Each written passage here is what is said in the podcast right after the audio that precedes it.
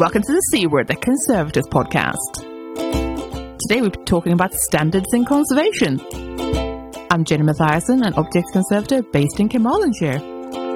And I'm Kloe Rumsey, an objects conservator based in Manchester. Hey! Hello. Today we're going to talk about standards, which sounds very official, doesn't it? It does. It does. It sounds very grown up. It's a very grown up topic in some ways. It's Yeah. like, yes, let's think about standardization. But to help us think about those things, we've got two wonderful guest hosts uh, with us today. Would you guys like to introduce yourselves to our listeners? Okay, well, I'm Isobel Griffin. I'm currently the head of conservation at the National Galleries of Scotland, where I've been for the past three years. Before that, I did a long stint at the National Library of Scotland and a long stint at the National Trust for Scotland and little bits in other places. And I also did a PhD about 10 years ago, a kind of heritage science, um, built heritage. So that's quite good because that's given me another dimension to draw on. Um, and I've only been involved with standards for about the past year or two, whereas David is completely an old hand. So I'll, I'll hand over to David and he can do his bit. Well, I'm David Leigh, and uh, I've been in conservation all my long working life, and I'm now retired. But immediately previously, I used to work for ICON. I was also Secretary General for IIC for a few years, and before ICON, UKIC, Principal of West Dean College, various other things. Used to teach archaeological conservation in Cardiff and started off as a conservator at Southampton University, having studied initially at the Institute of Archaeology in London and been involved in the standards from UKIC days when UKIC decided it would like to take part in this, in the exciting project of European standards, which then become British standards. That's a good list. It's really good to have you both here. How did you guys even get involved with this? I mean, uh, David. Now we've thought, we started unpicking a little bit how you got involved. Isobel, how did how did this start for you?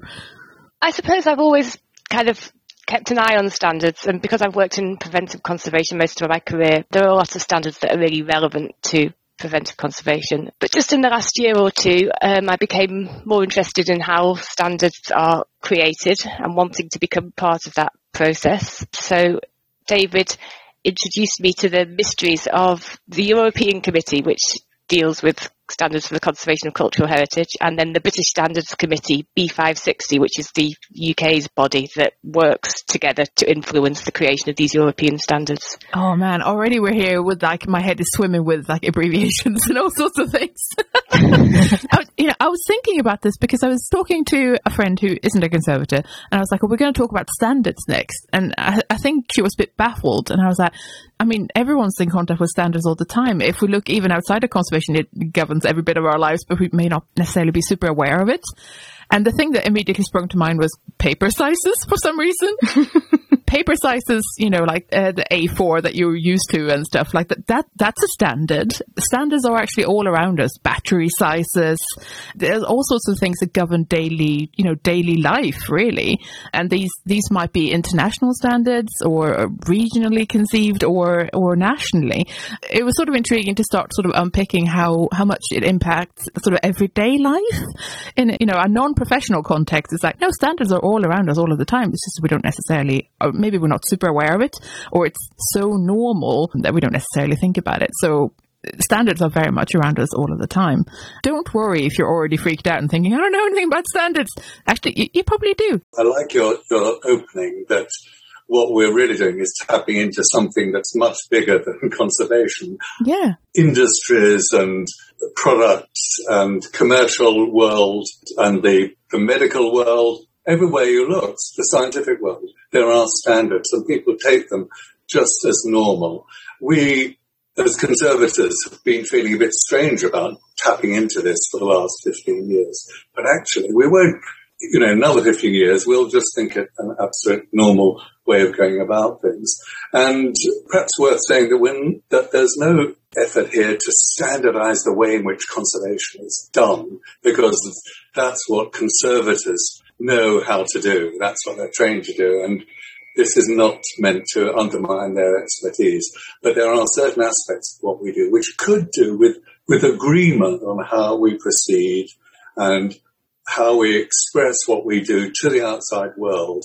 And although we talk about European standards, this, they are British standards. Yeah. And it's a way of, way of getting some sort of measure of agreement on how we go about aspects within the UK. That's another thing. I went down a right rabbit hole, guys. So I'm Swedish originally. I am still Swedish, living in Britain. Um, the Swedish Institute for Standards, it started in 1922, what my note says.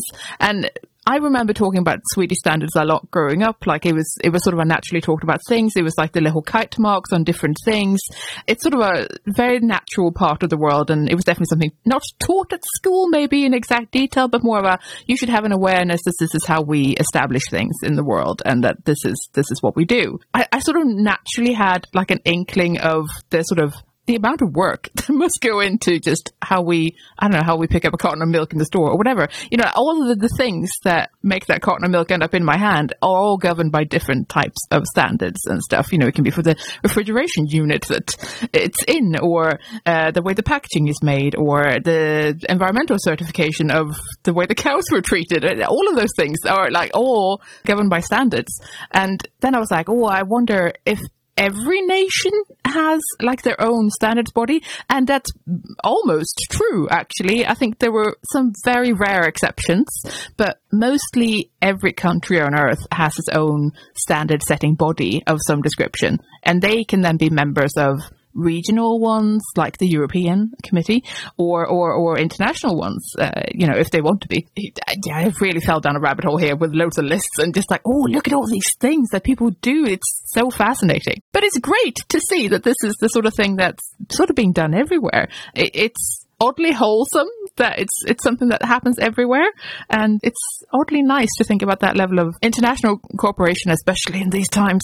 That's a that's a thing. I think that's a really good point important point though about the international collaboration. That was something that I attended recently the plenary meeting of the the European committee that deals with standards for the conservation of cultural heritage. And I was really struck there by how willing people were to work together. Not always easy because different European nations may have quite different approaches to conservation and different takes on it. But yes, you know, the point of creating these standards is to try and find common ground. And another point that David made was that, that being part of those discussions is, is good and healthy for the UK because it forces us to question our own approaches, makes us stronger and better. So it's all good.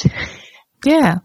Each individual published standard is the result of probably three years of consultation and meetings of working groups combining members from various countries. I mean, a minimum of five countries and often more actually meeting either physically or these days by Zoom or whatever and negotiating a way through the, our different approaches. And it is really instructive to be uh, and I've been involved in some of these and, and, and lots of others have, to find out how other people think about not just their conservation, but even their attitude to the cultural heritage and how it's how it's used, how artifacts are used or displayed. So it's actually a very healthy business. And of course, we all get a chance, not just those attending or working groups, but everyone can at various stages as the drafts become public. Anybody can tap in and comment on the drafts at various stages before they get agreed and finalised and then published as British standards. Oh, that's quite a transparent process, really. That's really nice. It is. It is. Can we explain the process via a example, a specific example? Oh, how specific do you want to get? Well, I mean, like, uh, if you give us an example of a topic and then how is that taken forward and to whom, what kind of comments might you get, what kind of, you know, um, I was going to say disagreements, but I, I think that brings a, the negative side of or something, and I haven't heard anything negative so so far. I think there'll be a certain level of you know herding cats in in any direction here because uh, obviously there will be disagreements, and I think that's just part of any process of agreeing anything. There will be disagreements, obviously, but it's great that mm-hmm. you've been saying that it sort of helps maybe make people question what they are doing. Just because you disagree with someone doesn't that can still be fruitful. True. You know, it, it, might be that you look at what the way you were doing things, so that uh, you're adding something to a discussion that maybe no one had even considered. And, you know, the argument could be, what? We'd never thought of that. Oh, that's embarrassing. um, but you know, yeah, I think even in if disagreement can be part of the process because it will be, that can still be a fruitful thing. You know? Yeah. Perhaps I should just explain that the notion of a standard, a title, a topic doesn't just come out of thin air. Somebody somewhere in Europe has to put an idea forward. So this often happens at, at meetings that Isobel's referred to of the main plenary meeting of all the European countries who gather together, about 30 of them, where someone comes up with an idea, tables an idea and it's discussed, and then there may or may not be agreement that, that it could go forward to become preliminary work item. That means that then an initial draft or scoping of the of the uh, projected idea is is developed, and then at a later stage, that may or may not be accepted as an actual working item, a new working item. So that could take months, maybe a year or so, before the new working item is then ready for working on. Then a working group comes together because the people who've commented said, yes or no, I'm prepared to take part in this fascinating topic. And then the working group gets going. So they come up with a draft, the first draft, they bash bash that around, then it'll go out to consultation. Then the comments will come back and there may be pages and pages and pages where people get really engaged. So, you know, France and Germany and Switzerland and everybody piles in with their comments. And you can imagine on a single draft there can be hundreds of comments. And there can, I'd be sat there, gone through 20 or 30 pages of comments at a meeting. And we have to whittle them down and compromise where necessary, accept or reject. And you actually say on the document, which goes back to the contributors, whether something's been, the comment has been accepted or rejected, and if so, why. And then that, this sort of iterative process goes on through two, maybe three cycles, including a wide consultation before a, a final meeting puts together a final draft.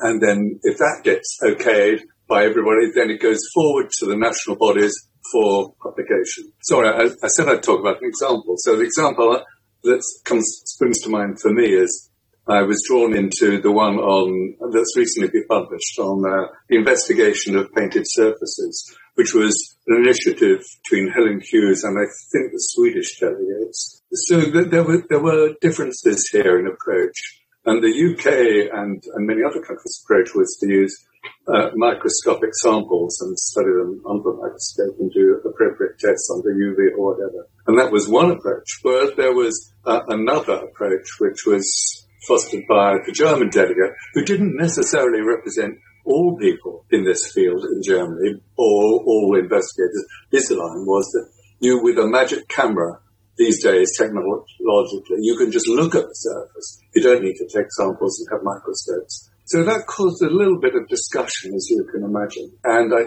think the final standard ended up with a compromise that said, well, you can either do this or you can either do that. So that's the sort of struggle that can go on. Isobel, you you familiar with any other examples? I think that one's a good example as well of how long it can take. I was looking back, Helen Hughes wrote an article for Icon News about the development of that standard. She says that the working group started meeting in 2016 and met nine times, and that in 2018 the group almost abandoned the project when an early draft was was rejected in the public ballot. But you know they they kept at it, and finally 2022 i think it's either just been published or about to be published. So you can yeah you can see how long it takes. And with that working group starting meeting in 2016 there was probably even before that there might have been a period of several years where within individual countries people were kind of working up ideas and getting to the point where a working group was ready to go. So yeah it's not quick. Wow. An interesting aspect of it for me is is when standards have been out out there for five years and then come to the point when when their decision has to be made as whether they should be confirmed, which may, means kept as they are, or rejected, which means put in the bin, I assume, or reviewed. I had assumed prior to attending the CEN plenary that probably everything would be reviewed. Five years is quite a long time. Why wouldn't you? But what became apparent in that meeting is that because it's such a lot of work to review a standard and because then for everybody who's got that standard sitting on their shelf, it would become out of date and they would have to go and buy another one. It, the decision's never taken lightly to review. and Quite often, to, to make the case for a review, a country will have to do quite a lot of preliminary work to build up a good a good argument for why it needs to be reviewed. Oh, that's interesting. I was going to ask how often these things are likely to change because I, you know, you do have to pay money for these things. Well, usually anyway. And uh, I was sort of curious, like, how often does the review process happen and then what what's the implication then for having to update books that these are part of and all those other bits yeah so every five years they have to be reviewed and the f- sort of factors that people would take into account is well how useful has it been has anybody bought it and has thinking changed or, or practice changed which it might well have done but as Isobel says you know people do think very carefully about doing that because of the investment in everybody's time and the investment in buying new new versions. Yeah, certainly a balance to be had there. I'm interested because now that with this sort of extreme rapid advance of technology, whether we'll have to see a lot more updates actually. Even though we might not necessarily want to, because I, I mean the, the pace of technology is astonishing. I suppose the slight um, I was going to couch it as a positive, but I'm not sure it is.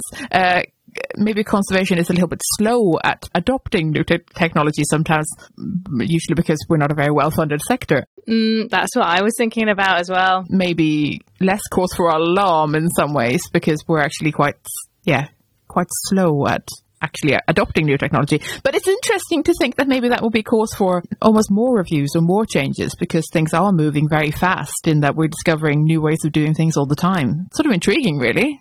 I mean, a good example of one where it is going to be reviewed because of changes in technology is the one about um, lighting for indoor exhibitions. You can imagine that, you know, in, five years, things have moved on a, a lot. So that was Yeah. that's recently been agreed that, it, that it's going to be reviewed. So that process has just begun for that one. And I think uh, another area where changing attitudes may necessitate review is, you know, with increasing concerns about environmental sustainability, that that has been a factor driving quite a lot of reviewing of standards, mm. you know, particularly obviously the ones around environmental conditions. The landscape we're working in now and the things we're having to take into account weren't such an issue Yeah. 10 years ago. So we were starting to think about those things, but not in the same way that we are now. So that's driven a lot of change as well. It sort of makes an interesting point for almost not future proofing, but sort of maybe using language to sort of accounts for maybe that sort of change in mm. Almost putting in a clause like, well, if the climate changes then this level of catastrophic, then maybe we need to consider these things without a review. okay, almost like future proofing the, the spec a little bit. Well, there we are. I think you've thought of another possible standard, haven't you? Oh God. Perhaps it's worth um, mentioning some of the things that are currently being worked on. oh yeah, I'd love to hear that. So these are active work items. What, these are ones that haven't yet been published, but maybe if, if, if everyone agrees on. There's one on cultural deposits. That's where you've got stuff buried in the ground Oh. and you want to keep it there or rebury it. What are the agreed uh, criteria for doing that? Hmm. You've mentioned lighting, also exhibition showcases. There's one currently being developed for the technical aspects of that. Well, there's one on management of movable cultural heritage. Uh, and then there are quite a lot of technical ones. And uh, one or two other things that are being worked on uh, is the characterization of waterlogged wood. So, you know, this is a big issue. You've got wet, wet wood in the ground, you excavate it, then what? Is it, in what condition is it? Therefore, what sort of treatment will you need, need to manage it? There's another one online which hasn't even, hasn't even a preliminary work i- or work item status, which is on documentation. Broad criteria for for documentation. I think that they're quite interesting when eh, it, when, when it comes to fruition. And is that museum documentation or specific conservation documentation or everything? Well, there is already museum documentation that says you've got the spectrum standard. So it would be something that, in mm-hmm. a sense, conservators could perhaps bolt on to that, that kind of standard. It would be about Right. conservation, yeah. What a, we've all done documentation according to all sorts of different rules and, and maybe that's all right. But on the other hand, if we want to look back in coming years to what was effective and what materials were used and what techniques were used, if we want to be sure about those, to, to have a standard way of having described out or having formulated out condition could be extremely useful for accumulating the data in the future. Mm-hmm. This is particularly timely for me because I just watched a watched a sort of documentation webinar type thing where it was more about gathering data from people's databases and then also for conservation. And the fact is that because it isn't standardized, that's an absolute nightmare because try to I don't know, merge three Yeah. conservation condition let's say condition reports uh, databases from three different institutions. Good luck. They will not have the same No, fields. No. they will not mention the same things. They will not use the same language. Some will be on bits of paper and post-it notes and some of them will be digital. And it's just like it's actually a remarkably big problem that we sort of don't talk about very much. So actually i'm very pleased to hear about that one Uh, that's a good example, Jenny, of where uh, I think that's the Icon Conservation, docu- the Icon Documentation Network, isn't it? So where that group is is feeding into the work that Chris Woods is leading on to prepare the ground for this European standard. Having input from across the profession into these standards is really important. sometimes not just the profession because the, the sort of the, the point of the talk was sort of also that we sort of need to talk to people who understand databases and tech people, people who understand what metadata means. Because yeah, if you launch that set of words into uh, a room full of conservatives, half of them explode, and this, the rest of them just look confused. I'm sorry, I'm being very mean now, but it's a profession we might not be the most not the most tech savvy, maybe, and to to make sure that we're data literate. That's a bit of a job, really.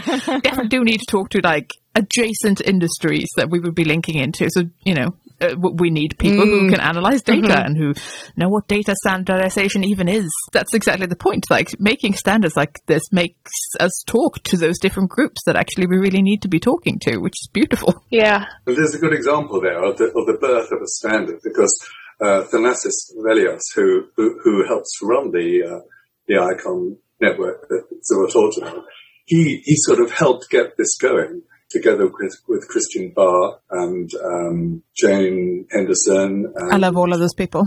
or two others, and and we and we we just had an informal mirror group, as you might call it. This happens quite a lot that you get a national mirror group, and we just we just tatted away, and eventually the Thanasis came up with a broad outline, and it was that broad outline that was then put forward to the plenary meeting. That then said, okay, this is worth looking into. Let's go to the next stage. that's how it starts, isn't it? That's the birth of a. That's how that's how a standard is eventually born. Yeah, and nurtured by national mirror groups. And the Yeah. UK has run quite a few mirror groups. The committee B560, which is the, the British Standard Committee for this area of conservation of cultural heritage, intangible cultural heritage, is one sort of national mirror group, but there are informal mirror groups. That a group of us may get together uh, of like-minded people and thrash through our responses to ideas and drafts and A mirror group must be a bit more formalized than just uh, a group of conservatives in a pub, right? I don't think there are any rules about it, actually. something occurred to me earlier, and that is the issue of diversity in conservation and the issue of diversity in decision making for these standards. How do we ensure that the group of people that are involved in making the decisions on, you know, the, the, because what we're talking about is the, the broad outlines of approaches to specific things in conservation. Those are the large documents. Um, for people listening who aren't conservators, that's, that's, you know, it's not so much a set of rules as, as a, you know, set of approaches and, you know, how do I do this? Okay. So this is, this is the, these are the ways that I could approach this specific task or this set of tasks or whatever. Those are all based on decisions that the mirror groups make.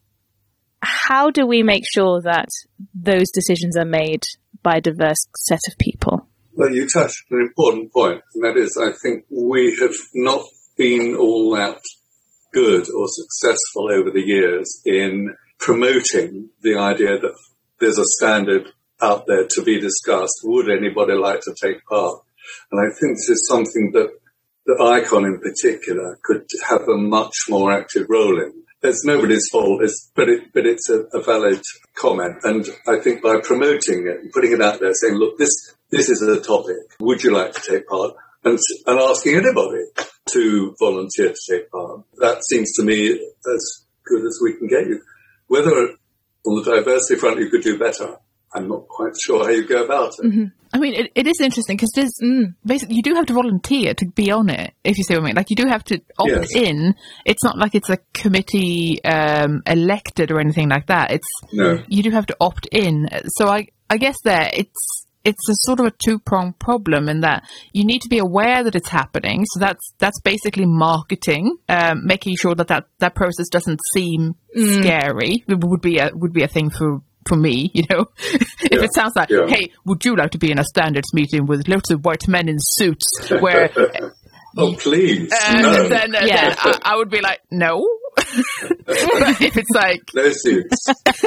but you know, if you if you can if you can sort of make the prospect of contributing less scary, I think that would certainly help. I mean, in some ways, that's what we're trying to do on this podcast, isn't it? We're trying to make it less scary. Um, here, here we are talking about what those processes look like.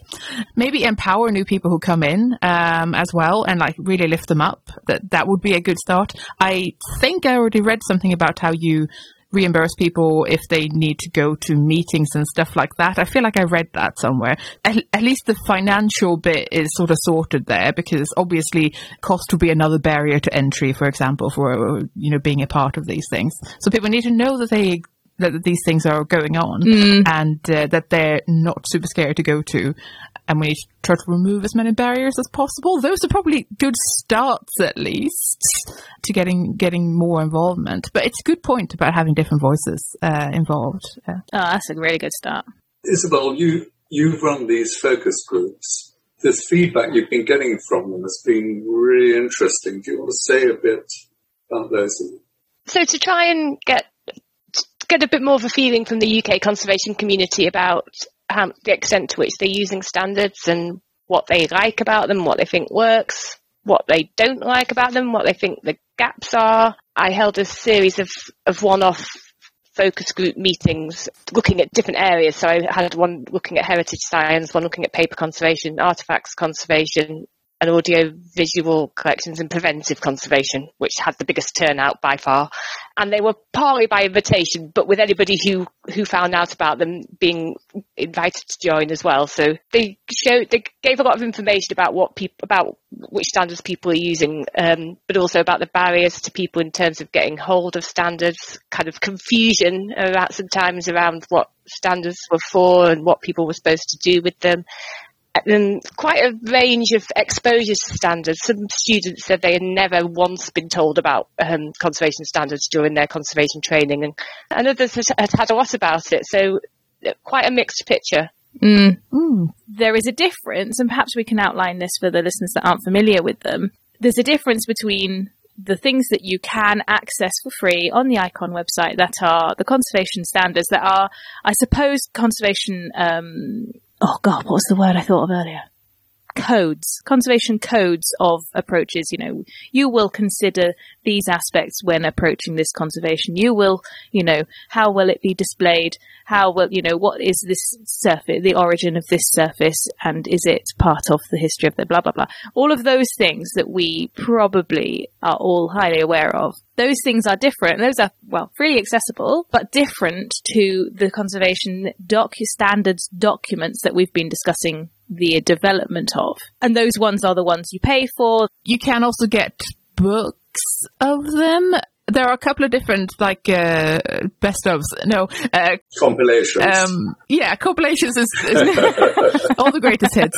Um, uh, you, you, can buy a couple of those yeah. um, for for considerably less money, but it's still you know I think it was at least 130 euros or something, and then there's probably shipping on top of that. You know, so it's not necessarily something that absolutely everyone can do, and and the, it's interesting that we're talking about cost here because you know we have sort of touched on the on the subject already. Standards do cost to buy. Uh, you do purchase them as opposed to just download them freely, and it's something that's been quite contentious in other sectors I haven't necessarily heard that many people talk about it in conservation as such. I think it's more of an accepted fact. Um, you, you may have different feelings about that. I think it's really important to make the point, though, that although they do cost a lot if you want to buy them and have your own copy sitting on your shelf, anybody in the UK can join their National Library. So I'm in Scotland, the National Library of Scotland. English people could join the British Library, National Library of Wales for the Welsh, and then you can get at them all for free. You can't download them, but you can read them for free anytime you like. And the joining is painless. You just have to type your name and address and you're away. So within five minutes, you could be reading them all for free. Mm, really good point. They are not exclusively pay gated as such. So it, uh, it's a really, really mm-hmm. good point.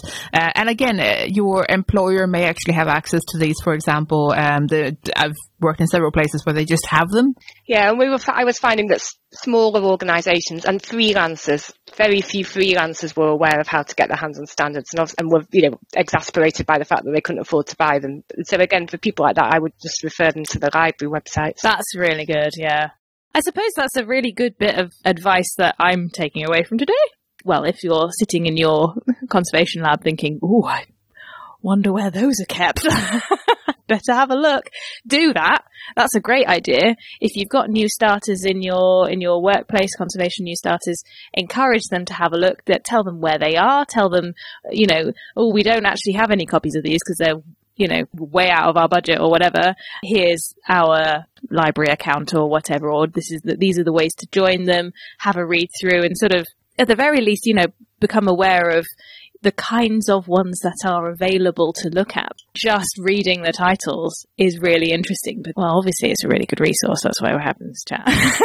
I, I sense that it can probably be a little bit forgotten about, if you see what I mean. And I don't know if that's maybe maybe part of the feedback that you've gotten, Isobel, as well. That um... yeah, I mean, I think that's I think that's fair to say. I mean, when I first kind of looked at the long list of standards, there were some um, areas where I had cheerily gone away and written policy in the past without being aware that the standard existed now I would always, of yeah. course, do it the other way around. But yeah, if you don't, if you can't, if you're not easily aware of what they are or how you get your hands on them, then you're less likely to use them, aren't you? But they are for things like writing policies, devising new ways of working, coming up with a new documentation system, all those things are, you know, such a kind of useful resource. People also talked a lot about using them for procurements, you know, that say you're, when I used to work at the National Library of Scotland and when we were procuring our box board, there was always a lot of checking which standards we had to tell people to meet because otherwise it's very difficult to compare products from different. Of course, I suppose that's why there's specific conservation suppliers that people go to if they don't have the time or the expertise to make really specific decisions. Mm-hmm. There is a standard on procurement, and that's really quite useful. It's you know you don't have to follow it, but it gives a good framework of how to go back, go about procuring things. And these are really useful documents for a point that people made when they were talking about using standards was that often if they're writing a policy and they can reference a standard, it gives it a bit more clout and makes senior managers more likely to think, oh, they've done their homework, they know what they're talking about. An interesting uh, aspect that that I got involved in at an early stage, I, maybe because I'm a bit of a, a nerd, was, was, the general terminology. Once we started discussing, particularly with the Euro, others in Europe, but um, even within the UK, we actually started to grapple with the words we use in conservation. You would be amazed, or maybe not, how differently we have been using words in our profession. And so there's a general, general terms and definitions standard, which I think is really useful to have on the shelf when you're, you're grasping for what's the, the right word all these standards are produced in three languages. So if one were working internationally, you'd also be able to cross-reference with the German and the French equivalents. So it's really quite a useful tool. But there are other terminology standards as well. There's one, on, there's a glossary on technical terms concerning mortars, for instance, to be very specific, for masonry and renders and plasters. Um, and there are other terminologies and glossaries in there that have been, have been developed or will be developed. As I say, maybe I'm a nerd. I find that process of, of pulling out meanings from words really fascinating. Maybe not everyone does, but it's a useful tool, I think. You say, oh, maybe maybe I'm just a nerd, but that, conservation terminology has been on the the secret spreadsheet of episode ideas for at least three years. So perhaps we should, perhaps we should double down on this and and, and get that out. Embrace the nerdiness. would this be a good time to talk about the conservation standards that are more similar to the conservation codes that we mentioned earlier? What do you mean, like the the icon code of ethics and so on, and those things like that? Yeah, basically, it's it's the we were talking earlier about the the confusion of what the conservation standards are, and we will talk. We've been talking about the the long documents that are developed and on broad topics, whereas the if you were on the conservation standards section of the website of ICON Institute of Conservation in the UK, there is a whole long list and a document to download on standards, and they are similar to a conservation code of practice. And so the ethics and the ways of decision making. And those are the ones that, that I feel sort of m- most guided my conservation education. Are those surely the standards which underlie accreditation? Yeah. If one was to Google conservation standards, apart from the ones about pandas, you get to ICON. Professional standards, yeah. Mm-hmm. Yeah. Yeah, I think they're called the ICON professional standards, aren't they?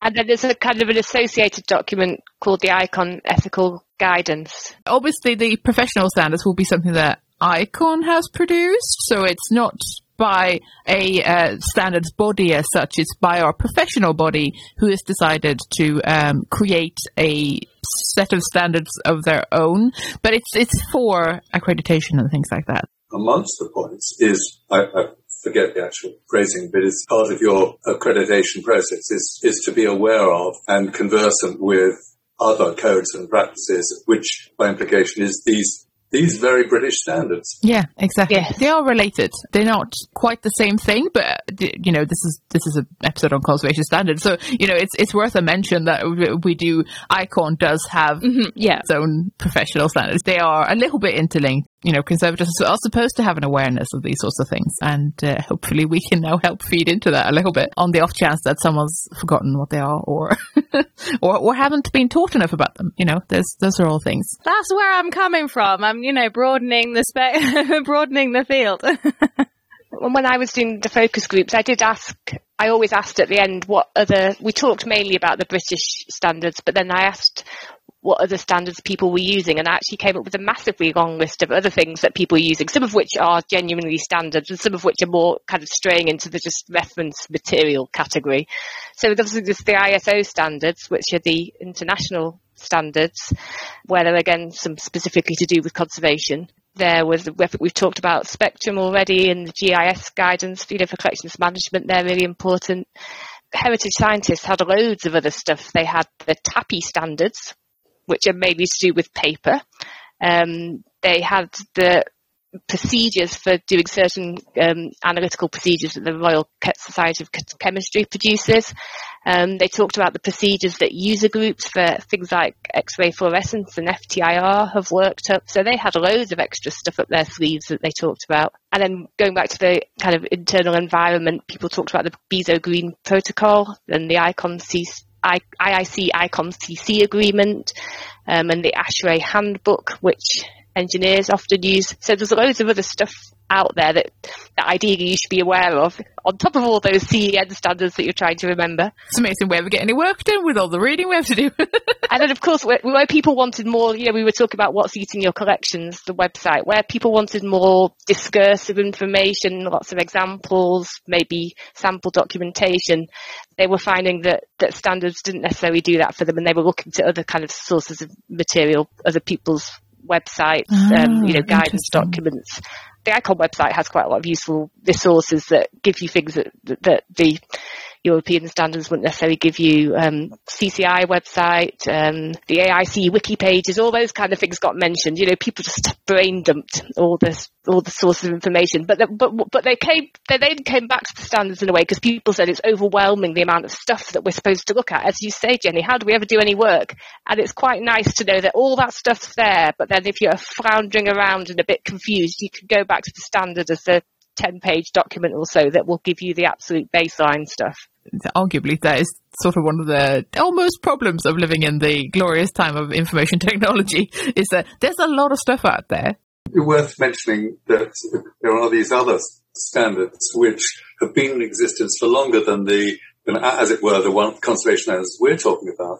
They're also uh, overseen by the same B, BSI committee, B560, for buildings. I mean, the architects have had a guide to the conservation of historic buildings uh, for years and years. It goes back at least to 2013.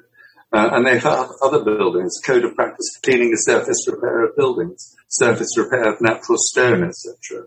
And a related point now I'm mentioning BSI was, is the committee we've referred to, B560, which we haven't really explained, has representatives of quite a few UK bodies, of significant ones. So just to, to read out a sample of them, um, the British Library, the Bodleian Libraries, Cardiff University, Cathedral and Church Buildings Division, English Heritage, Historic England, well, sorry, duplicate that, uh, Historic Environment Scotland, Historic Royal Palaces, ICON, Institute of Civil Engineers, Internet, ICOMOS, National Trust, RIBA, the, the architects, Royal Institute of Chartered Surveyors, Stone Federation. So actually the representation on that committee that helps o- oversee the development of the UK standards is, is quite widespread.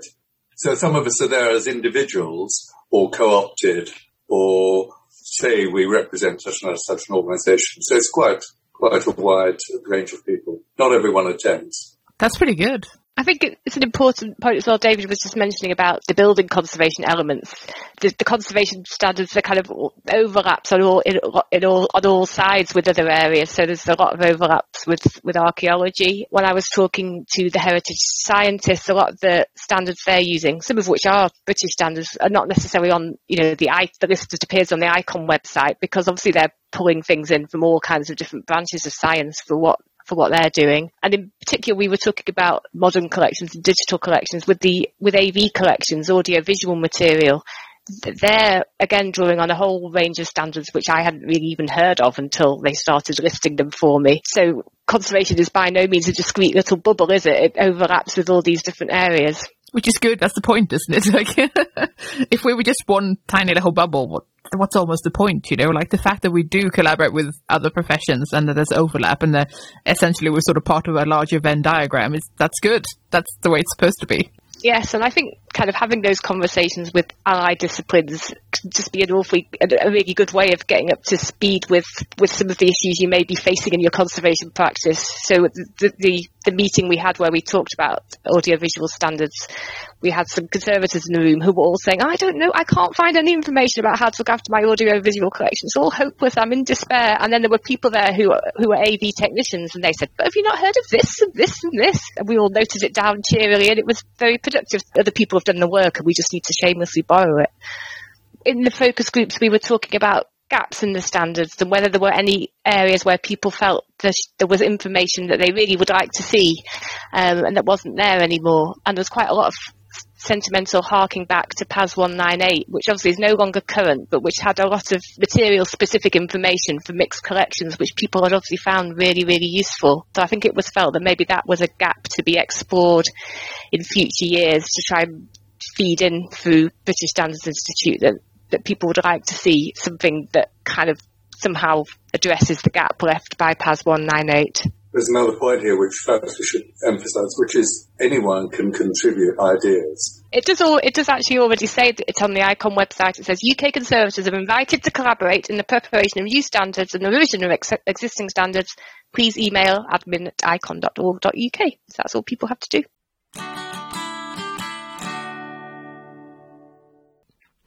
Hello, so we are here with um, one of our favourite podcast contributors uh, who you've definitely heard before, but I'm going to kindly ask her could you introduce yourself, please, and tell us about your involvement in standards? Hello, so I am secretly Jane Henderson, and um, amongst the other things I introduced myself as, I'm also involved in standards at a British and European level. So I'm currently the vice chair of the BSI work um, group that deals with conservation standards for portable cultural heritage, so that's any standards that come out of Britain. And I'm a member of a technical committee of the European standards body, which looks at portable cultural heritage as well. And the group that I'm in is WG11, Working Group 11, and we have worked on a standard for the conservation process. We've looked at terminology.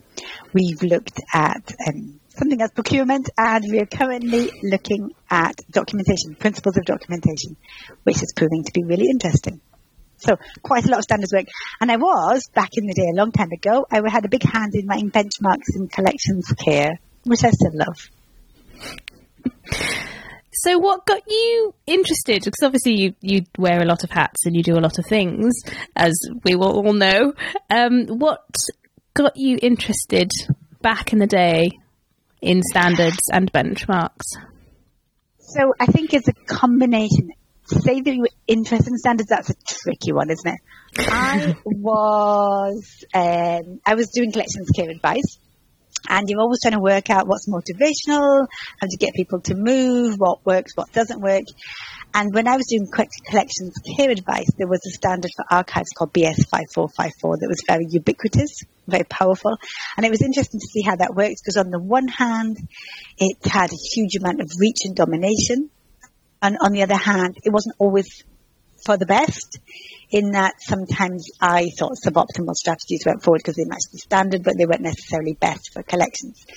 So back in the day, I was sort of dabbling with different standards. Then I was lucky enough to be commissioned by uh, one of the iterations of Museums and Galleries Commission or Resource or something else to bring together, there was three benchmarking documents in the sector, one in museums, one in archives, and one in libraries. And I think they wanted to somebody to knock heads together, make them turn it into one. And who can we, who's, who's, unpopular enough already? Let's just add to that. Oh, here she is. And um, so I did that. That was a really, really interesting process. And it was that start of, you know, you have an argument for half an hour about something, you suddenly realize that you're using the same word completely different. So the word courier to us, you know what courier means, ah, mm-hmm. uh, DMs and art. For them, somebody in a motorbike helmet with a little box on the back. Oh, of course. Both perfectly reasonable uses of the word. But, um, and it's just, it's just always been interesting doing that. So anyway, I did that. And then later, and I believe that you are very, your um, co-host, one of your co-hosts is the wonderful, wonderful David Leigh. And he, I wouldn't go as far as to say I was interested, but he sort of twisted my arm to go on the standards committee. and I kind of thought, well, this will be interesting and psychologically, you know, sociologically interesting to watch. And I must say that when I started, I had no idea what was going on. It was probably two years before I had the faintest clue what was happening. But it was a really, it has been really interesting to see what goes into doing standards mm-hmm. moderately well. And now I think I am interested in them. but I probably started doing them before I was genuinely that interested in them. I really like that honesty. I think that's how a lot of things work. We have to do them and then we become interested in them because we're interesting mm. to people. so I, um, in preparation for this episode, listened to your talk um, at the um, from conservation to conversation workshop at the uh, international conference in Hamburg. It's the, um, hosted by the Rothenbaum Museum, um, a group called MARKK, or the museum called MARKK. Um, you this was a Zoom conference, I believe, of course, because it was in summer 2021. Mm. Everything was on Zoom. And it was very interesting. There's loads of really interesting talks, and you can find the link to this, and I will poke Jenny to get this this in the show notes, um, so everyone have a have a listen. One of the things you were talking about, specific, specifically, one of the phrases you used was assumed virtue and the politics of standards, um, and the relationship of origin and outcome. And I find that re- I found that really particularly interesting because we're recording this um, after we recorded the main episode, and one of the things that we talked a little bit about was diversity in standards and uh, the origin of standards. Um, and I was wondering whether you could talk to us a little bit more about the challenges of representation in standards and um, what we have to be careful of and what we can do to help. So I think with standards, you mentioned origin. If you know who wrote them, you know what perspective they're coming from. So if you look at the, you can't avoid it, Garry Thomson, the museum environment, he's sort of absolutely upfront who he is, where he's writing, why. It's all in the book. It's wonderful, in my opinion. If you look at those standards without all that stuff, you've got a very strange document indeed. If you're running around in all these different climates saying, well, this is what a class one museum in London in the 1970s should be like, and that's why you should be like that. It's, it's kind of bizarre. You know, the clothes that we wear, the cars that we drive, the phones that we talk down, none of those things are the same as 1970s London, you know. so why on earth would we expect that from a museum in Melbourne or, you know, Moscow or, you know, Manchester? I mean, why there's the same things? And so, but to be fair to Thomson, he never said you had to do it this way. He just said, this is how I'm doing it and why. And so, in terms of that, the origin stories are really important because they show you whether people are being cautious, precautionary, well, I know this is safe and I've got tons of resources, or whether they're saying, I'm pretty sure we can go right up to the edge because I've done this hard science and I know exactly where the edge is. Mm-hmm. But you do need to do the hard science to go right to the edge. Or whether you say, oh, do you know what? What I mean by standards is I'm going to raise the standards. And the raising the standards might be, you know, get rid of the guy who smokes in the store. the person who keeps their dog in the store. I've done that one. these, wow. these are challenges I've faced. so there's lots of things out there in terms of standards that people do and mean by them.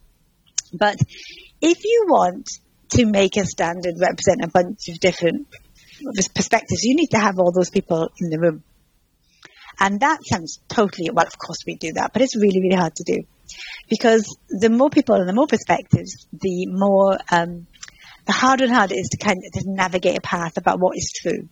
Because most of us think that we've got a fairly good sense of what's right and wrong. You know, if you have a conversation with someone about conservation ethics or something, they'll say, oh, well, I can't really do that because it's against conservation ethics. And if you say, you know, point me where it says that, say that anywhere. But, you know, it's still nonetheless in our sort of sense of culture. So this, people have such sort of clear views of what's right that they sort of think, because what I want to do helps look after the collections, and because looking after the collections is what we all agree on, therefore the way I want to do that must be right. And that's a switch, because then you're saying, my way is the right way. And then suddenly, instead of saying, we've all got this common interest in looking after the old things and the new things and the pretty things, it suddenly becomes, oh, hang on a minute, if you want to be seen to be a good person, you have to do it my way. And I mean, that's a huge shift. Mm. And there, your colonial overtones, my goodness. Yeah. You, you can just, you know, and that's when you start hearing it and you hear this in the public. You hear in that hilarious James Acaster um, skit that, you know, about the, the, rope and not giving things back. You know, we looked after it. So I love that sketch. Look that so up. Funny. Google it.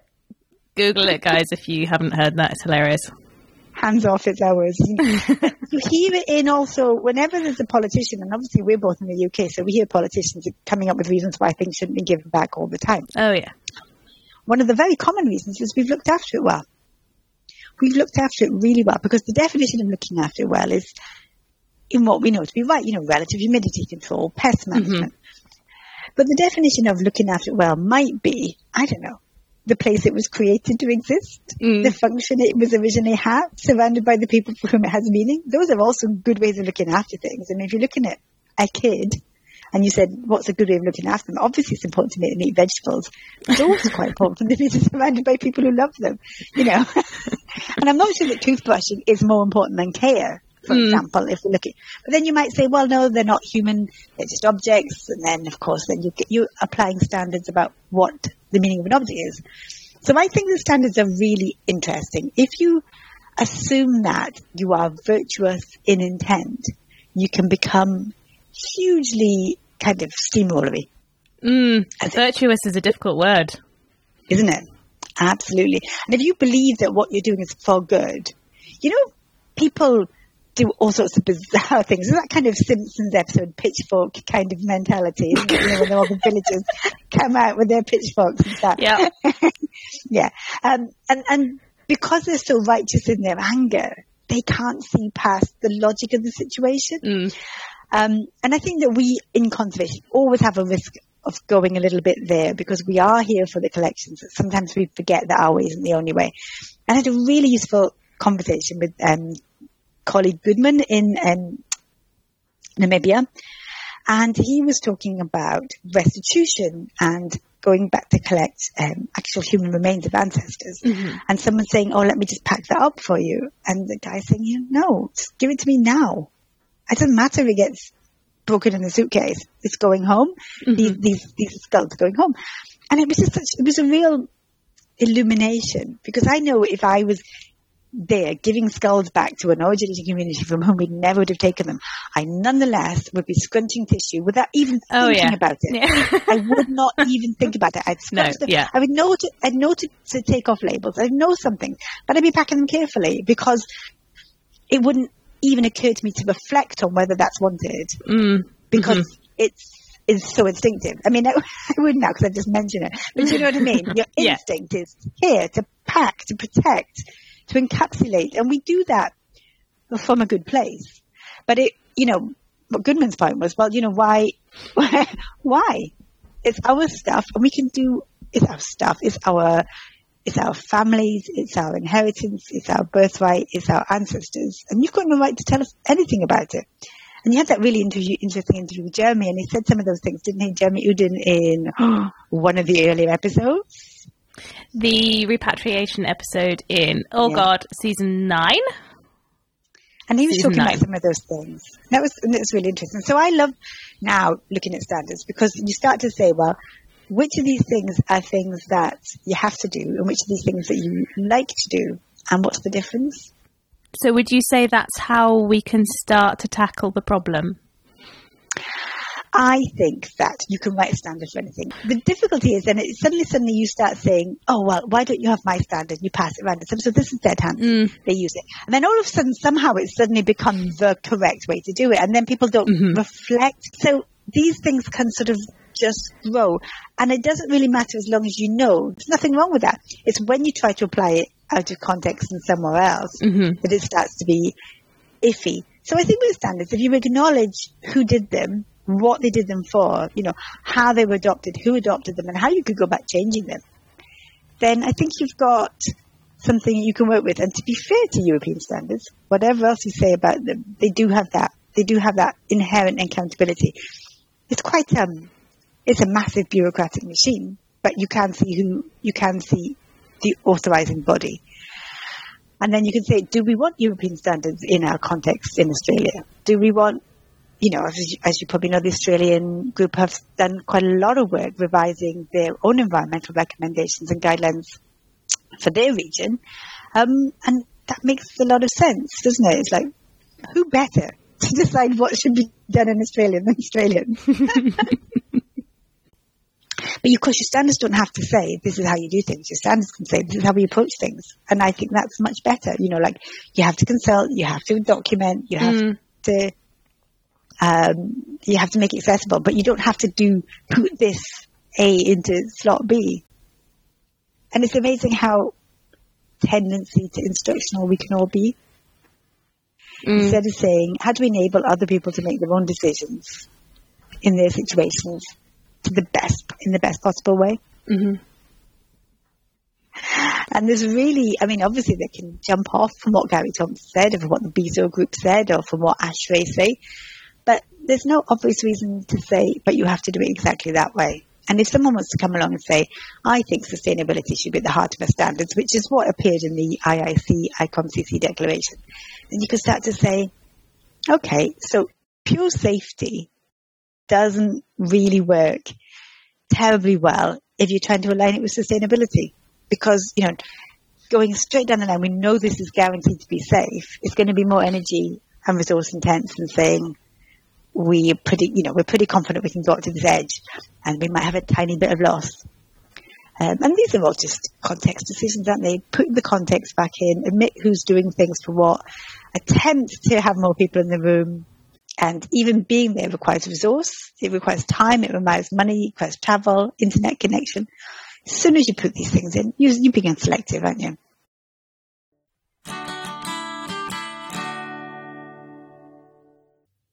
Today I'm reviewing Greener Solvents in Conservation, an introductory guide, edited by Gwendoline R. Fife. This is a 2021 Archetype publication, published in association with our friends at Sustainability and Conservation. I like the approach taken to defining greener solvents in this book. It's not a book of absolute truth, and I guess I like that nuance.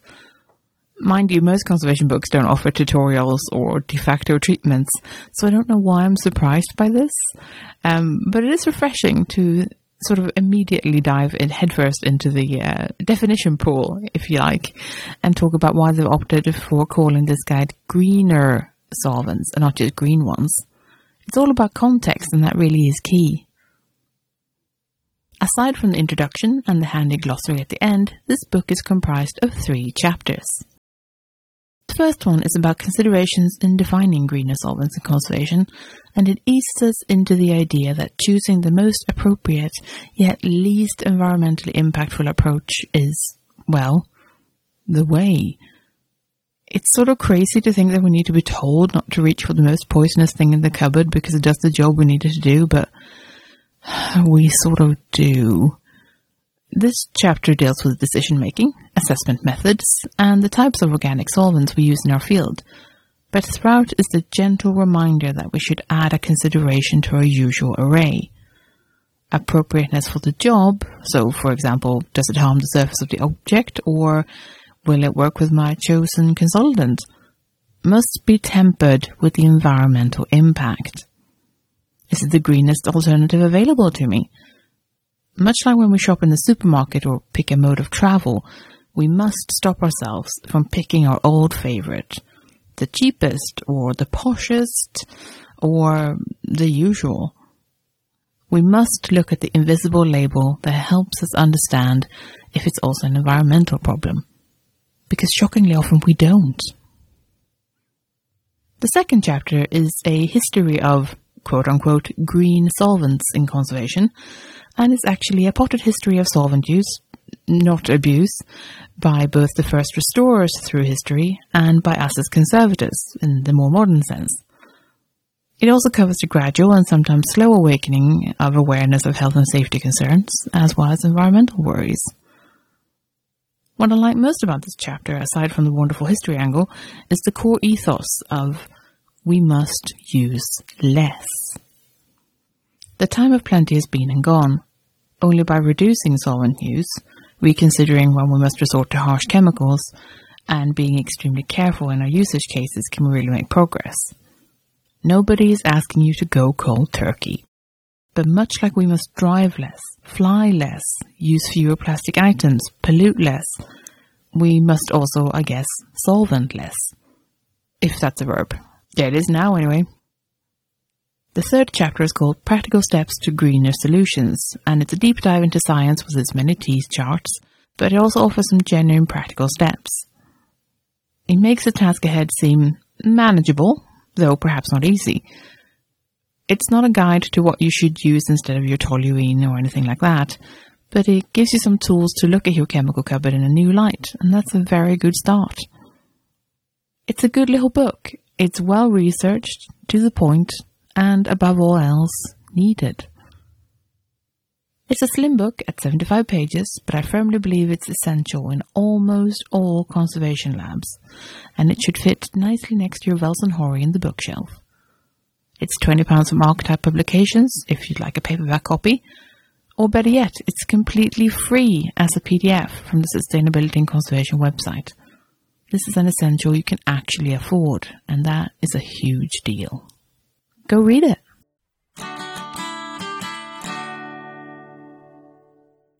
If you're enjoying the C word and would like to support our work, then please consider becoming one of our patrons. For as little as $1 per month, you can help us keep our episodes online and more of them coming. Patreon helps us meet our regular costs for the show, and also to plan ahead so we know roughly how much of a monthly budget we got. That's super helpful when you're trying to do something special like buy a better microphone or save up to go to a special event. Your support also helps keep us free of advertisements. In return, our supporters get access to our archive of extended episodes, which you can only access on our Patreon page. Yeah, for that $1 a month, you get a little extra audio enjoyment. We've crunched the numbers, and it's about 10% extra content on a regular basis. Well, that's not bad for less than a cup of coffee, eh? If supporting us sounds like something you'd like to do, then head over to patreon.com slash the C word and join our bunch of absolute champions. And a warm welcome to our latest patron, Misty. Thank you so much for joining us. Thanks for listening. Read the C word, and you've been listening to Dr. David Leigh, Isobel Griffin, Kloe Rumsey, and me, Jen Mathiasen. Join us next time for another episode about metals. In the meantime, check out our website at thecword.show, tweet us at the Podcast, or simply email us on the Podcast at gmail.com. The intro and outro music is Spring by Didi Missick, used under a Creative Commons Attribution License. Additional music and sound effects by Callum Robertson. This has been a Wooden Dice production.